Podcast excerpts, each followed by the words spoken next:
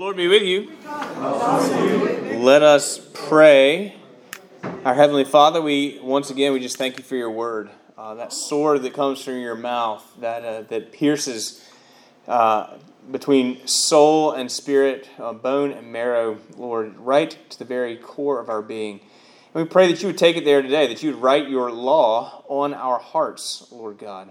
Uh, get, take our hearts of stone and replace them with hearts of flesh, that we might know you and love you and serve you and be salt and light for you. We ask this in Jesus' name. Amen. All right. Well, we have uh, a lot to cover today as we look at the uh, all the rest of Matthew chapter five, and we're in the Sermon on the Mount. Uh, Jesus is uh, talking to us about uh, a, a description of the repentant life he remember he began his ministry saying, "Repent, for the kingdom of heaven is at hand."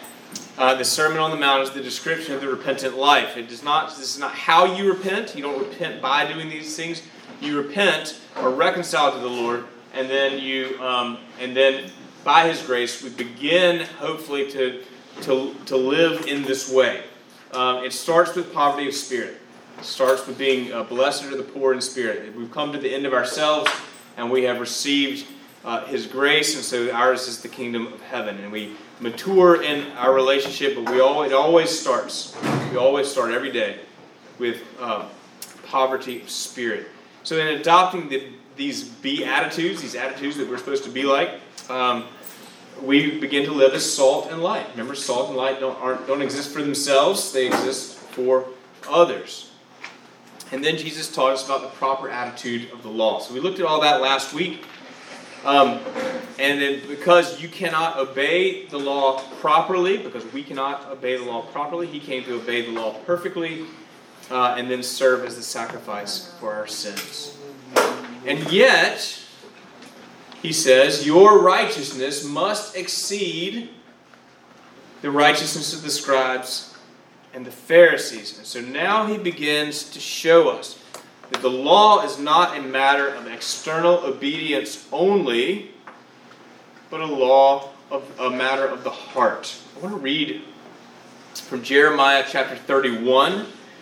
I think must have been, I mean, I, I guess I should say, I, I, would not be surprised if this was uh, in Jesus' mind as he was uh, preparing this sermon. He said, Behold, this is uh, Jeremiah 31. Behold, the days are coming, declares the Lord, when I will make a new covenant with the house of Israel and the house of Judah. Not like the covenant I made with their fathers on the day when I took them by the hand to bring them out of the land of Egypt, my covenant that they broke. Though I was their husband, declares the Lord. He's speaking like a scorned lover, really. And yet, this grace, he says, For this is the covenant that I will make with the house of Israel after those days, declares the Lord, I will put my law within them. I will write it on their hearts. I will be their God, and they will be my people. So no longer is the law written on tablets of stone, but on hearts of flesh. Um, and I think this is the entire purpose and the, the theme of the Sermon on the Mount. Uh, the law is a, a, a matter of the heart, not just external obedience. So, how do we, let's just, let's just assume that we're hungering and thirsting for righteousness, but we are still poor in our own spirit? How do we approach the law of God, uh, which defines what righteous living is? It defines what righteous living. How do we approach it? Well, Jesus gives us six case studies. Six case studies. I don't know if we're going to get get through all of them, but we're just going to do our best with each one and, and see where we see where we land. He talks about murder and anger, adultery and lust, divorce, um, oaths, promises that we make, justice, retaliation, vindication, and then love. And the pattern is you have heard it said, but I say to you. You heard it said, do not murder. Anyone who murders will be liable to judgment. But I say to you, let me ask you, assuming that you have read this in the past, do you do you read it when you read it? Do you think that Jesus is contradicting the law? Is that how it comes across to you? What, what is Jesus doing? Is he contradicting? Going deeper. Katie, what did, what did you say, Katie? I said I said he's going deeper. He's going deeper. Okay, good. What else? Is Jesus contradicting the law? Fulfilling the law? Well, he said, he said, I've not come to abolish the law, but I've come to fulfill it. Right? So I think that he is taking the law to his natural, its natural conclusions. Now, uh, let me hasten to say that when Jesus says, You have heard it said, that is very different than when Matthew says, It is written. Because he's not quoting the prophets and the law directly. He's, he is contradicting teacher, the teaching of the law that has narrowed the law or situationalized the law, uh, has found loopholes and end arounds to make the law more manageable. And what happens when we uh, approach the law, law of God and it is manageable for us? We get proud, don't we? We take control of it. We sit on the throne of our own hearts and say, Look at me and look at that guy. He's not doing what I'm doing.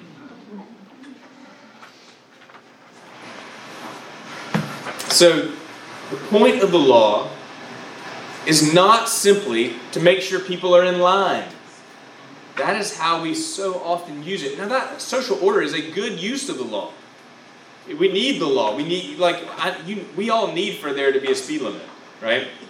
Uh, but uh, we, we need for there to be uh, tax laws and things like that. Those are good things. We need law enforcement.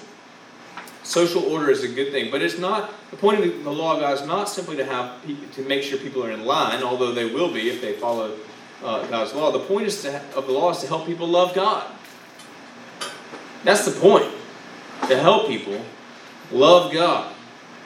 And I mean, we can think of the psalmist who says, you know, I, I it just gushes. I meditate on the law day and night. He loves the law. Why? Because he loves the Lord. And he loves his character, and therefore he wants to live like that. So he, so he just thinks about it all the time. How to live that way. The law, as I think you, you would know, the law does not qualify us for the kingdom of God. In other words, if you sort of meet X criteria according to the law of God, then you're in. That the law does not qualify because you have to get 100%. We're going to actually land on be perfect as I am perfect. Um, and and we won't. We we've blown it already. You've come in here this morning, you're toast. So um, speaking of toast, whoever thanks for whoever bought the, the uh, bagels. So uh, the um, but the the what the law doesn't qualify us for the kingdom of God. We, we come by poverty of spirit, right? Ours is the kingdom of heaven because we are relying on a Savior now. But the law evaluates us within the kingdom of God. It, it evaluates us. Jesus is shifting our thinking about the law from governing what we are to do uh, to uh, who we are to be as salt and light. Okay? So if you want, you who are hungering and thirsting for righteousness, you who are a peacemaker, you who are actually being persecuted for righteousness' sake, righteousness' sake, not a snake, sake, that, that you, uh, you want to be salt and light. You want to be to help other people be thirsty for the gospel, um, to be able to see things for how they really are. And so Jesus begins to shift how we think about the law. And I think that he kind of he starts with the sort of overt with the a couple of the commandments, and he nails us. But then he takes it deeper into a sort of emotive heart level. We're just like I said, we're going to work through. We're going to get through as much as we can. Anger, verse twenty-one. You've heard it said to, to those of old, "You shall not murder, and whoever murders will be liable to judgment." That's a pretty reasonable teaching, right? But I say to you everyone who is angry with his brother will be liable to judgment. Whoever insults his brother will be liable to the council. Whoever says, You fool, will be liable to the hell of fire. Uh oh. I don't know why you're laughing. So if you are offering your gift, this is interesting that he takes it like makes this turn right here because you would you would kind of think it, expect him to kind of go further with that or alleviate the discomfort that comes with with what he's just said about uh, being liable to the hell of fire. But he says, But if you're offering your gift at the altar, and you there remember that your brother has something against you, leave your gift there before the altar and go. First be reconciled to your brother, and then come offer your gift. Come to terms quickly. That's then he kind of changes the subject a little bit, uses a different illustration. Come to terms quickly with your accuser while you're going to him with him to court, lest your accuser hand you over to the judge, and the judge to the guard, and you put in prison. And truly I say to you, you never get out till you pay the last penny. And it's real hard to pay pennies from prison, right? All right, so it might seem fairly straightforward. Don't kill anybody. Right? That's, that's, a, that's a good law. We need that law for societal order. But the old teaching isn't concerned so much with preserving life. The old teaching is concerned with preserving self by avoiding judgment. Right? So it says, if you murder, you're going to get be under the judgment of God. You're going to be able to judge him. It's not concerned with, hey, there's a, we're talking about a person's life here. Like this made in the image of God. It's precious in His sight. Love your neighbor as you love yourself. Uh, the teaching is really concerned. And, and again, there's some value in that. I, I mean, if I don't speed, it's so I don't get caught. I mean, that, that's, you know, that's, that's, um, that's, I mean, when? I mean, all, all the time, of course. But, um, we're to love our neighbors ourselves. So Jesus is showing that the same heart that leads to homicide and thus to judgment actually begins with hatred. It begins with anger. In fact, it begins with selfishness, ultimately. But the head, that's the headwaters. And Jesus says, don't worry about what comes out of the mouth of the river. Go to the very source. Go to the source. He, I do not think that Jesus is saying that, that anger is equal in God's sight to murder. I mean, we say, I mean, the scripture actually says, in your anger, do not sin. I mean, we, we expect anger. It's a, it's a human emotion, but it is one that opens the door very quickly to ungodly behavior and ungodly thoughts. It is the same disposition uh, of heart for division, for isolation. I mean, I hadn't really, it's not my notes, but just think about this, what they call the cancel culture, where we just, um, we're not seeking to, to reform anybody, to, to build a relationship, to, uh, we're just going to cut them off completely. It's the same spirit. It's the same heart. I hate those guys. Gosh, I hate those guys. I mean, me too. Like I've done, you know. I wish I'd love to say to you that I I, I don't do that anymore. Um, uh, no, I do. Where does that lead me? Back to poverty of spirit. Jesus gives two illustrations about the proper attitude for loving our neighbors. I mean, that's really what I think this is sourced in, and certainly what the commandment uh, is sourced in. Uh, instantly, I had somebody, uh, I had a, a, friend who said, um, who got real nervous. So, because this friend had another friend who would call people fools all, often. That was just sort of, it was also, you, what a fool. That guy's a fool. You fool. Like, that's just kind of something they said. And my friend got real nervous about that. He said, you, should, you shouldn't say, you fool. I'm like, that's an English translation of another word. Like, that's, that's not, it's the heart behind it. It's not the, it's not the word that's the problem. It's, it's the heart that, that is uh, taking judgment into our own hands. So be clear about uh, that. Um, two illustrations. If you're making an offering at the church, if you're writing out your check, you're going to put it in the plate, and you re- remember that there's somebody to whom you're not reconciled. If your brother has something against you, it doesn't say if you got something against your brother. That's, isn't that interesting?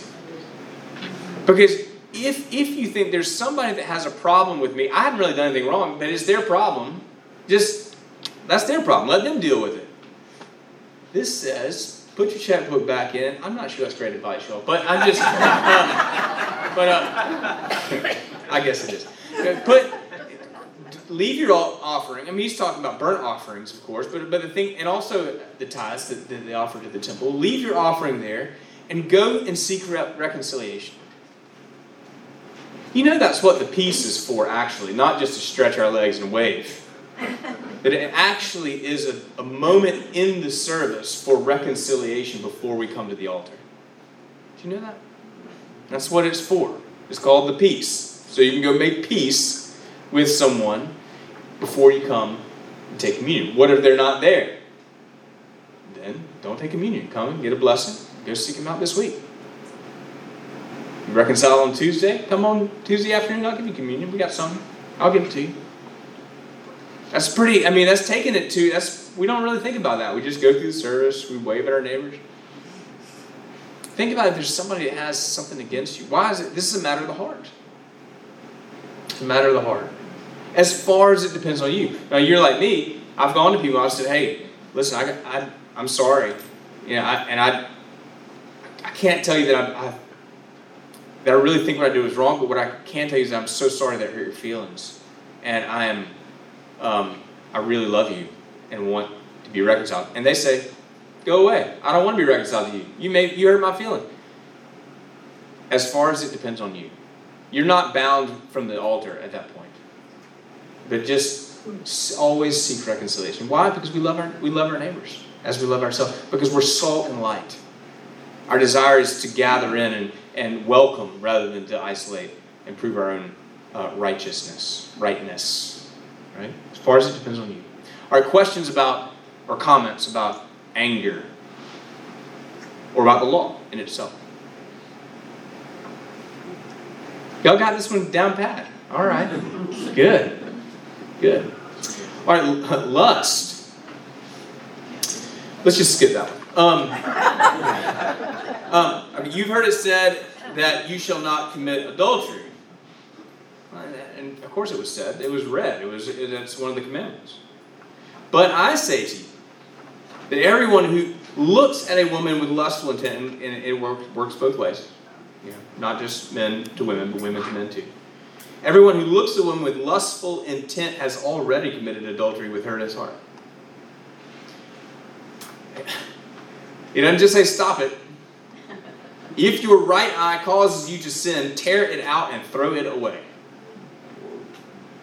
It is better for you to lose one of your members, body parts, than that your whole body be thrown into hell. And if your right hand causes you to sin, cut it off. Throw it away. It's better for you to lose one of your members than your whole body go into hell. That's the word of the Lord. Thanks be to God. I mean, come on. Give us something. Can All I right. ask you something? Ask me, ask away. When you talk about lustful intent, is that a man looking at a woman and say, "Boy, she's really got a nice figure and look at her pretty eyes," and or is it, "I want to take her to bed"? What do you think, Susan? I think it's when you, I think it's when you go the full Joe. Yeah, yeah. Well, I think so. The question, if you're going to hear, is is um, are we just saying "Wow" and moving on, or are we lingering in our thoughts and and undressing in our mind?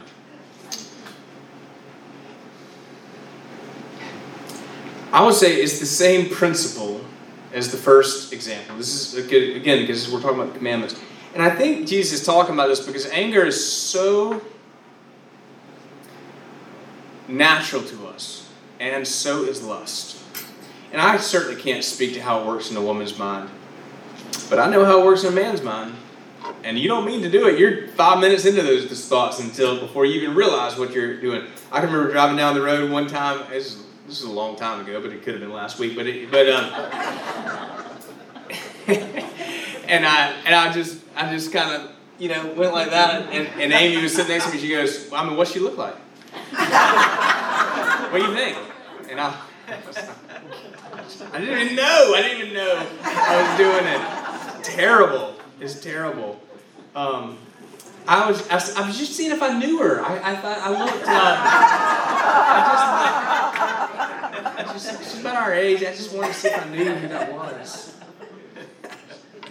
Thou shalt not lie. All right. Um, all right. So the goal is not simply to get through life without having an affair. Although I will say that is a good goal. Yes. All right. That's a good goal to have.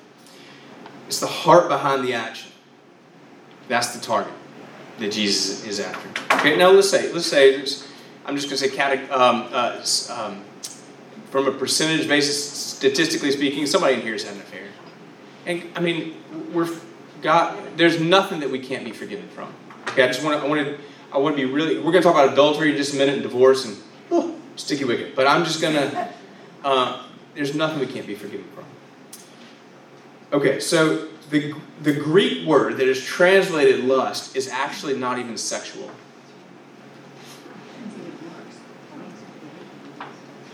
It's about greed. It's about idolatry. It's about I have to have that. I want that. I, I, I want to exert my power to take that. This will fulfill me and make me the, the person that I, the man or the whatever, that may, whatever. It's going to make me what I want to be, or I think that I ought to be. It's, it's, self, it's a self filling word. And adultery is only selfish. It's only selfish. Know, I'm not saying that we can't have good excuses about, like, you know, I'm not fulfilled or my spouse is uh, having an affair too or whatever it is. Ultimately, we've made vows before God. It doesn't matter what our spouse has done. It, it's ours to. It's ours to. To to um. To, to reconcile, to restore the marriage. Uh, it, it, adultery is shirking one's vows in favor of one's own, own desires. It's impossible to be in an adult, in, to be in an adulterous affair that is self-giving. If you are to love your wife as Christ loved the church and gave himself for it, it's impossible to do that in an adulterous affair. It's only selfish. Um, it can only be taken. It's of course hurtful to our spouse. It does not, does not say and, and, that, that our spouse hadn't already hurt us. Because listen, marriage is. I, I love my wife. She would be the first to tell you. I mean, she'd stand right up here and say, "Marriage is hard. It is hard work. It is. Um, uh, the spark doesn't take too long before the spark goes away. You got to build that thing, and you got to live through some dark times. Now, um, it, it is. It is. Um, I don't mean to sound like it's terrible. Working on it and building something stronger is is great. And sometimes, sometimes, it's probably best to put it aside. I don't think divorce is wrong or the um, not the best option in every in every case. I think that there are some times that, that that's just the, probably the best thing for everybody. Yes, Charlotte. I've always thought that if your marriage got to the point that it was that bad, that you would be on the verge of committing adultery, that it would be better to get divorced than to I mean, it would be better than to break the vow that you made that you were going to stay, you know, loyal to that person. I mean, yeah. So Charlotte said the um, she's always thought that it's if you're go, about you're on the brink, you're about at that place where you would commit adultery. It's better just to get divorced. That's probably true. What we're going to talk about divorce in just a minute is essentially doesn't, that doesn't alleviate you according to God's law. The um, but yeah, I don't disagree. I mean, I, I think that, um, that again, marriage is really painful. You know, I can't. I mean, wonderful. Don't get me wrong. I mean, but no. Here's what I mean. I mean, when, when it's bad, it's really bad. When it's good, it's really good. But when it's bad, it's really bad. It's like I mean, it's sort of like our children. I mean, the relationships that we love the most and have the most invested and give us the highest highs and the lowest lows. So I, I just want to acknowledge that it's it's it's hard. Yes. Well, I think the one thing is that. Uh, that I found is when I talk to people is that uh, if they lose Christ as the focus of the relationship, is when the relationship goes bad. And, and I think that a lot of this applies to the fact that um, if we love Christ, these things come a lot easier. And the thing about in your mind, about being in your mind, is because if you stop those thoughts, then they don't become part of your character. But if you allow them even to keep dwelling in your mind, it's a proven fact that, that child abusers or anything else, that they start out thinking about stuff constantly, constantly, constantly, then they start acting on it a little bit, acting on it a little bit more, and they keep feeding it. It's like the, you know, the lion and the bear. Whichever one you feed, that's the one that's going to grow. Well, I, I mean, I, I don't want to say that I, that um, there haven't been people who've gone through divorce that actually kept their eyes on Christ, man. I, I, but I know what you're I know what you're saying, and, and I and I I think we, we want to qualify that, but I think you're I think you're uh, oh, you're right.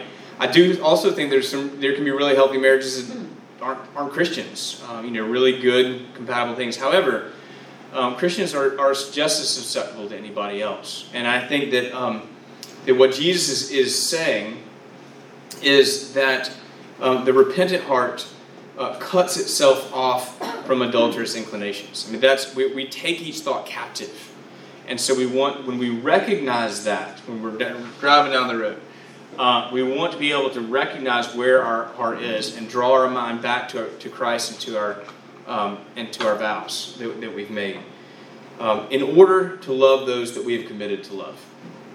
Right? I I wonder if many people that were there when he made this declaration um, took their eyes out and cut off their hands. What? Sissy said, I wonder if many people took it just right there, took their eyes out and, and cut off their hand. I, Jesus is not saying to self mutilate. Um, and, and, you know, it's important, uh, it's important um, to, to know when, when we're, when we're getting uh, the scripture that we're to take literally and when we're to take it metaphorically. And, and, and there have been people in history who have done this, uh, you know, who have taken it literally. Uh, but uh, again, the eye is not the problem. And, and, Jesus wouldn't say that the eye is the problem. What's the problem? It's the heart and the mind. You know, yes. That's it. But what he's saying is uh, that, that uh, purity is a big deal. Purity is a big deal. Nip it in the bud. Uh, this gospel according to Barney Fife, right? Nip it in the bud. Um, and, and so uh, we don't, what he, he's, he's not saying actually cut out your eyes. He's saying um, when you recognize that in yourself, you want to, uh, as Paul said, flee sexual immorality. Uh, and that's, tell you what, um, when uh, all of us, I mean, it's very difficult to escape this life without some sort of sexual brokenness, whether it be uh, divorce or some sort of hurt or sin or sin against. It's just very, very hard to escape this life. Not many have. But it's hard. It's hard. So Jesus says, uh, you're salt and light. That's, that's the thing to remember. It's not about what you're, you can't do, it's about what you are. You're salt and light. So nip it in the bud. Divorce. It was also said, whoever divorces his wife, let him give her a certificate of divorce. Remember, uh, Jesus is confronted another time, I think it's by the Sadducees, uh, saying, uh, he's asked about divorce. Moses said, give a certificate of divorce. And Jesus said, that's because y'all have hard hearts. That's why Moses said that. But I say to you that everyone who divorces his wife, except on the grounds of sexual immorality, makes her commit adultery. And whoever marries a divorced woman commits adultery. Well, I, I, it's not lost on me. That nails several people in this room, you know. Um, but Jesus, in a male-dominated culture, um, where Jesus, the teaching has been, seems to have been give, the teaching that Jesus is contradicting seems to have been um, giving men the easy way out of marriage. Women couldn't do it, offer a certificate of divorce. If, if men were unhappy or unsatisfied, they could leave her. It was terrible for the wife. And Jesus is saying if you divorce your wife, unless she has already committed adultery, you're making her an adulterer. Um, no, and no one wants to think of ourselves that way. We don't like this, but the onus here is on the man to protect the woman he's committed himself to. Um, even if he's unsatisfied. I mean, the Jesus' assumption is that you, you, wouldn't want to, you wouldn't want to be responsible for putting someone else under God's judgment. I admit, and I understand, we don't think of it like this anymore. I'm, I've married many people uh, in second or even third marriages, and it is um, it is important that they own their stuff and repent. It doesn't mean they can't be forgiven. They are. You are forgiven. Again, it, it, it's not if you're an adulterer, you're out of the kingdom of God. What gets us in the kingdom of God is grace. The husband's job, even if he is dissatisfied, is to protect his wife. Now, I think that I think that again, it cuts both ways, especially in our society. And marriages can survive affairs. I don't think Jesus is merely saying that it, um, that an affair justifies divorce when he says except for that's that's the word sexual immorality. porneia is the word. In our, I mean, I, we typically think the man is much more likely, um, in, in but but not, I guess not. That's that's not said well. You know what I mean? I hope. Adultery is bad, but it doesn't keep us out of heaven. What keeps us out of heaven? An unrepentant heart. And we have all seen beautiful, God honoring, blessed, second, third, fourth, I don't know, marriages. Why? Because there's a wideness in God's mercy. It doesn't mean He doesn't care, He loves you. But it's important to own our stuff. I won't marry somebody in, into a second marriage if they haven't gone to see a counselor and, and owned their part of the marriage. That's that's uh, and that's not nothing noble on my part. It does tick some people off. A lot of I've been told many times. Oh wow, hmm, thanks. See you later. not see you later. Right. Um, I've never seen him again. Do you mean by they haven't, they haven't owned it? Uh, I mean, like when they said, "Well, we got a divorce. We just grew apart. I mean, it's no big, no big deal," or, or it was their fault or something. It, you got to own your stuff, and so that's above my training and pay grade. They need to go to a counselor. So, but they got. I won't do it if they haven't because they've got got to own their stuff. Again, this is not saying what you have to do. This is saying you're salt and light. It's a matter of the heart. Okay. All right. So what um, what do I need to say better? I feel, I feel like is it hot in here? You know. um, what's the pushback questions? Two don't become one flesh very easily. Well, two don't unbecome one flesh very easily That's either. correct. Yes. So that's correct. It's- Once you become one flesh, I've never talked to anybody who's been. I've been talking to a lot of people who've been through divorce. Many of you, I mean, but nobody's been through divorce that wasn't painful, even if they were ready to get out. so that growing together, Yes. becoming one, is a rough road. But it's a beautiful road. I think divorce is a death. Divorce is a death. It's, you know, it's, it's all the. We're a resurrection people, but divorce is a death. That's right. Know, what you thought was going to be, you know, or, and it's gone. Yeah. And also, you've got these, you know, you can't have had all bad experiences with the person. You know, you wouldn't have married them to start with, and it's just a, it's a death. Yeah. Yeah, I think that's a good way to look at it, Charlotte. It, it, it doesn't mean that there's not life after death. It just, No. but it's it's hard. And so Jesus is saying, let's just. It's not. Again, I don't think Jesus is saying it's, you know, it's the end of your life, or or that it's certainly not going to keep you out of heaven. But let's do everything we can, because that's part of the heart. We're salt and light, right? All right, let's let's keep going because we definitely got to get to the last one. Uh, I don't know we have, we made it not spend too much time on the next two. But we got to get to the last one. You've heard it said that it was. Uh, you've heard that it was said to those of old, "You shall not swear falsely, but shall perform to the Lord what you have sworn." Now, this is um, teaching because this, "You shall not bear false witness" is the commandment, but um, this is an extrapolation. But shall perform to the Lord what you have sworn. Again, that sounds pretty reasonable, doesn't it? I mean, that's that's you shall have integrity to the things that you have sworn before the Lord. But I say to you, don't take an oath at all, either by heaven, it's the throne of God, or by the earth, for it is his footstool, or by Jerusalem, for it is the city of the great king. If any of you have ever sworn by Jerusalem, I want to see you after class, right? Um, and do not take an oath by your head, for you cannot make one hair white or black. Just let what you say be simply yes or no. Anything more than that comes from evil. Whoa. Uh, it just, I mean, it's, it's, the teaching is promoting integrity, but actually Jesus heightens the call to integrity by eliminating the entire practice of oath making. How many times you said, or you heard somebody say something like, I, I swear to you, I swear on my mother's grave. I swear on the, I put my hand on the Bible and I say, like, it just, and Jesus says, don't do that. And, and here, as I've been thinking, I was thinking about this for this class, you're actually, my mom, my mom, my mom is alive, but my mom's grave is not able to keep me from breaking the oath anymore. Just because I said it. But the shame in breaking the oath is now greater for me. because I thought about my mama's grave.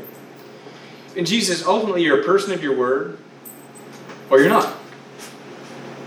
And if you if you need to bolster your commitments by things that can't actually do anything, like a grave, then you're actually kind of admitting that you're not trustworthy.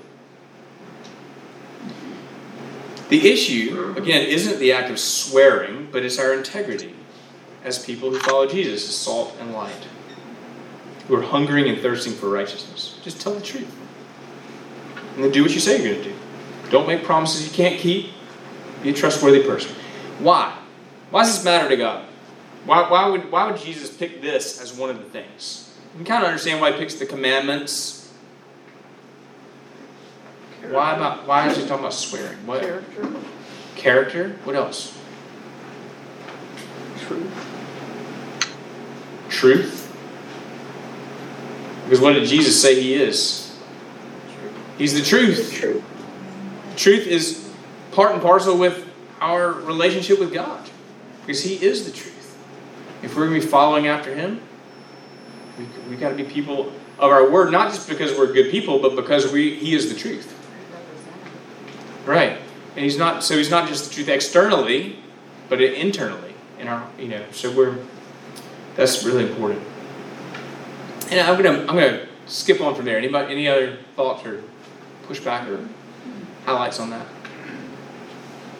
Verse 38, you've heard that it was said, an eye for an eye and a tooth for a tooth. You may know what that's called. What, my, what, my teachers know what that's. Hammurabi's code. Remember that? Hammurabi's code. An eye for an eye and a tooth for a tooth. So this was actually a teaching across multiple cultures, many cultures of, of the ancient Near East. But I say to you, do not resist the one who is evil. If anyone slaps you on the right cheek, turn to him the other also. If anyone would sue you and take your tunic, let him have your cloak as well. If anyone forces you to go one mile, go with him two miles. Give to the one who begs from you, and do not refuse the one who would borrow. So Hammurabi's code, eye for an eye and tooth for tooth, is not only a code that demands justice, but it actually res- res- restrains retaliation. Because if a, if a tooth has been taken from you, you are not to take more than one tooth. Because what do you want to do, or what do I want to do? Somebody knocks out my one tooth, I want to take all their teeth, right? Somebody, uh, you know, I don't know. I mean, that's what retaliation is. Somebody does something bad to you, you want to do uh, twice as much to them. That's that's called, you know, being a sibling, I think. Um, but um, an eye for an eye, tooth for tooth is actually a, a, a just system. It's not saying, it's not just demanding retribution, it's, it's restraining um, vengeance, I think. But Jesus seems to be saying, be a doormat. My slap you on the cheek, turn to the other one. Why is he saying this?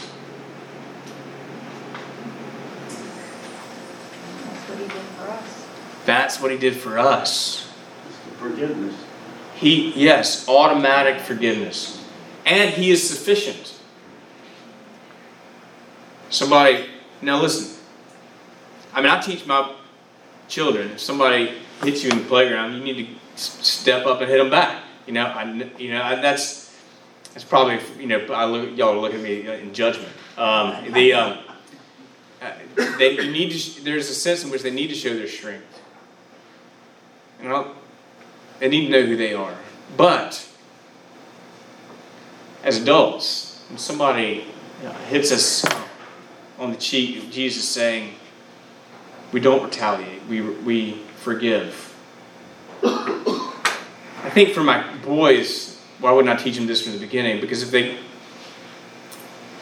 they're not giving up anything if they don't have, know the strength that they have. But we, as we know the strength that we have, and we're to lay it down. I think, uh, to me, at least, you you can push back on me, but that's that's the um, that's the difference. Jesus is sufficient, and the meek will inherit the earth. All right, chew on that. You've heard that it was said, You shall love your neighbor and hate your enemy. It makes good sense. That's how the world works. But I say to you, love your enemies. Pray for those who persecute you, so that you may be sons of your Father who's in heaven. Remember when Jesus being nailed to the cross said, Father, forgive them, for they do not know what they're doing. Stephen, the martyr, uh, right before he dies, says, uh, Lord, do not hold this sin against them. Pray for those who persecute you, so that you may be sons of your Father who's in heaven. For he makes the sun rise on the evil and on the good, sends rain on the just and on the unjust. If you love those who love you, big deal. Everybody does that. What reward do you have for that? And if you greet only your brothers, what more are you doing than others? Even the Gentiles do the same. You therefore must be perfect as your heavenly Father is perfect. If by some miracle of uh, self um, you found a loophole in any of the other ones, the loophole has been closed. be perfect as your Father in heaven is perfect. Isn't it interesting? The ethic of Jesus' love is not transactional. You've been good to me, I'm going to be good to you. You scratch my back, I'll scratch yours.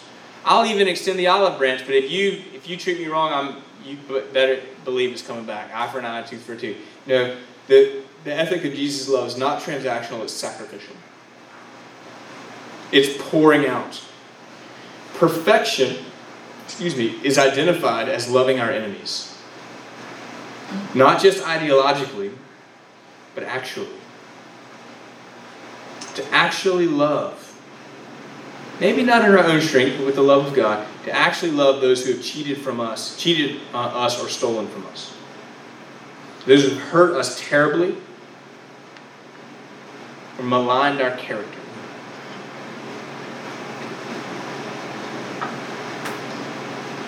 I mean, why would Jesus ask this? You have to, you have to love your neighbor as much as you love yourself. You have to love your neighbor as much as you love yourself. I'm happy to love my neighbor until he, you know, runs his pickup truck into my uh, my fence and doesn't do anything about it. It's even in the Lord's Prayer that we all say. Say it again. It's even in the Lord's Prayer. Forgive us our trespasses as we forgive those trespass. In the Lord's Prayer, us. that's right. So, Forgive us our if You're trespasses. saying that, you're not actually considering the reality of that. You're not asking really for forgiveness unless you even say. That's right. We are to be people of forgiveness. Even in the moments. So thorough is your forgiveness that if somebody pops you on the, in the in the face, you're to forgive them and love them. And again, it's it's pretty much impossible. It's pretty. I mean, I, I think there are some godly people, and I, I don't know. I mean, in that I hadn't been hit in the face in a long time, and I hope that um, I hope that I would. But I know, that, man, sometimes, sometimes even even in, in my household, when you know somebody bumps into somebody else, you just that temper flares before that. There's that space, but there ought to be that space between the occurrence and my reaction, where I can just take. I don't always catch myself. I wish I did. What you have heard it said is entirely reasonable and basically the way the world works. Because it's not hard to love those who love you. And it's reasonable to hate your enemies. That is a just teaching. That Jesus takes us beyond mere justice to his divine character. That is the ethic of the cross. If we are salt and light, if we are showing people what Jesus is like, and we're showing them there is something far beyond simply loving our, uh, those who love us. That we're actually willing to die for those who would hate us. And he says, he finishes up, be perfect. And that's not something that's lost in translation. I've looked it up many times trying to find some sort of loophole. There is none. Be perfect. And you can't be.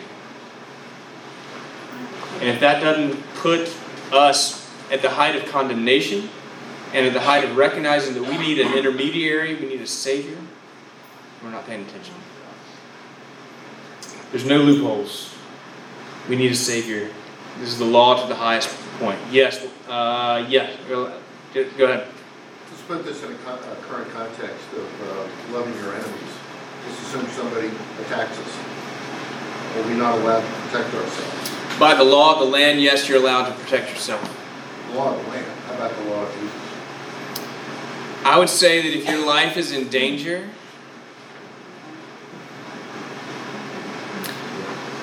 I mean, I, I would. I would too. Well, most If of it us. breaks in your house and attacks your wife or child, you have to try to do something. That doesn't mean you hate the person. I would certainly protect my family. You have to do Give certain an obligation. I think if you are, I think, I think, and again, I'm not trying to find any loopholes here, but I, I, I think what we're talking about is someone who's treating you poorly. And, um, I think you can love your enemies but still protect yourself. It's not. am I, am I, yes, but I'm not gonna take, I'm not gonna, um, I'm not gonna return, if I'm doing it right, I'm not gonna return violence with violence. I may find another way, it doesn't mean I'm not gonna press charges, but I, I'm gonna, um, I'm going to try to have their best interest in mind, not to let them off the hook. It's complicated. It is. Yeah, look at, look at what Japanese bomb Pearl Harbor. Yeah. There's different concepts of it. It's not an emotional love, it's a choice you have to make. And I think he's not talking about if somebody breaks in the house and attacks you. He's talking about your day-to-day walk and what happens. And that's why some mothers get up there and their children have been murdered by somebody. They can stand up at the time they give their statement and say, I have chosen to forgive you. Like, Yeah, I mean, It's not an emotion, physical you feel, it's a choice you have to make, because love is a choice. Think about the Charleston Nine and uh, the Mother Emanuel AME, and the guy, the kid walks in there, Yeah. and they look at him in the eye and say, "We forgive you. You need Jesus." I mean, that's that. I think is is what we're talking about. Yeah. You know, do they need to wrestle that kid to the ground, or somebody, you know, do everything? They, yes, of course, They're still accountable for what they did. absolutely. Do I want law? Do I think law enforcement is wrong to, you know, pop them back? No, not at all. But I, I, I think that um, I, I, it's it's complicated. But Jesus is trying to get to our hearts. Goes down to the heart. Are we people of forgiveness? Even Jesus showed some of these emotions. Yeah, The money changers, Yeah, Right. So, you know, yeah. All right, I've got to go to church. I'm gonna let you. You all are welcome to. Kay would like to facilitate the rest of the discussion, and um, I got to go to church. Love you. See you next week. We're gonna talk about. Um, I think it's the first. I don't know, 15 or 18. We'll put it out in the e- e-news. The first 15 or 18 verses of chapter six. Is it wrong to say to somebody that wrong, or is it prideful to say, this is because I'm a Christian that I'm called? Can you verbalize that? Uh, Rather than be- have somebody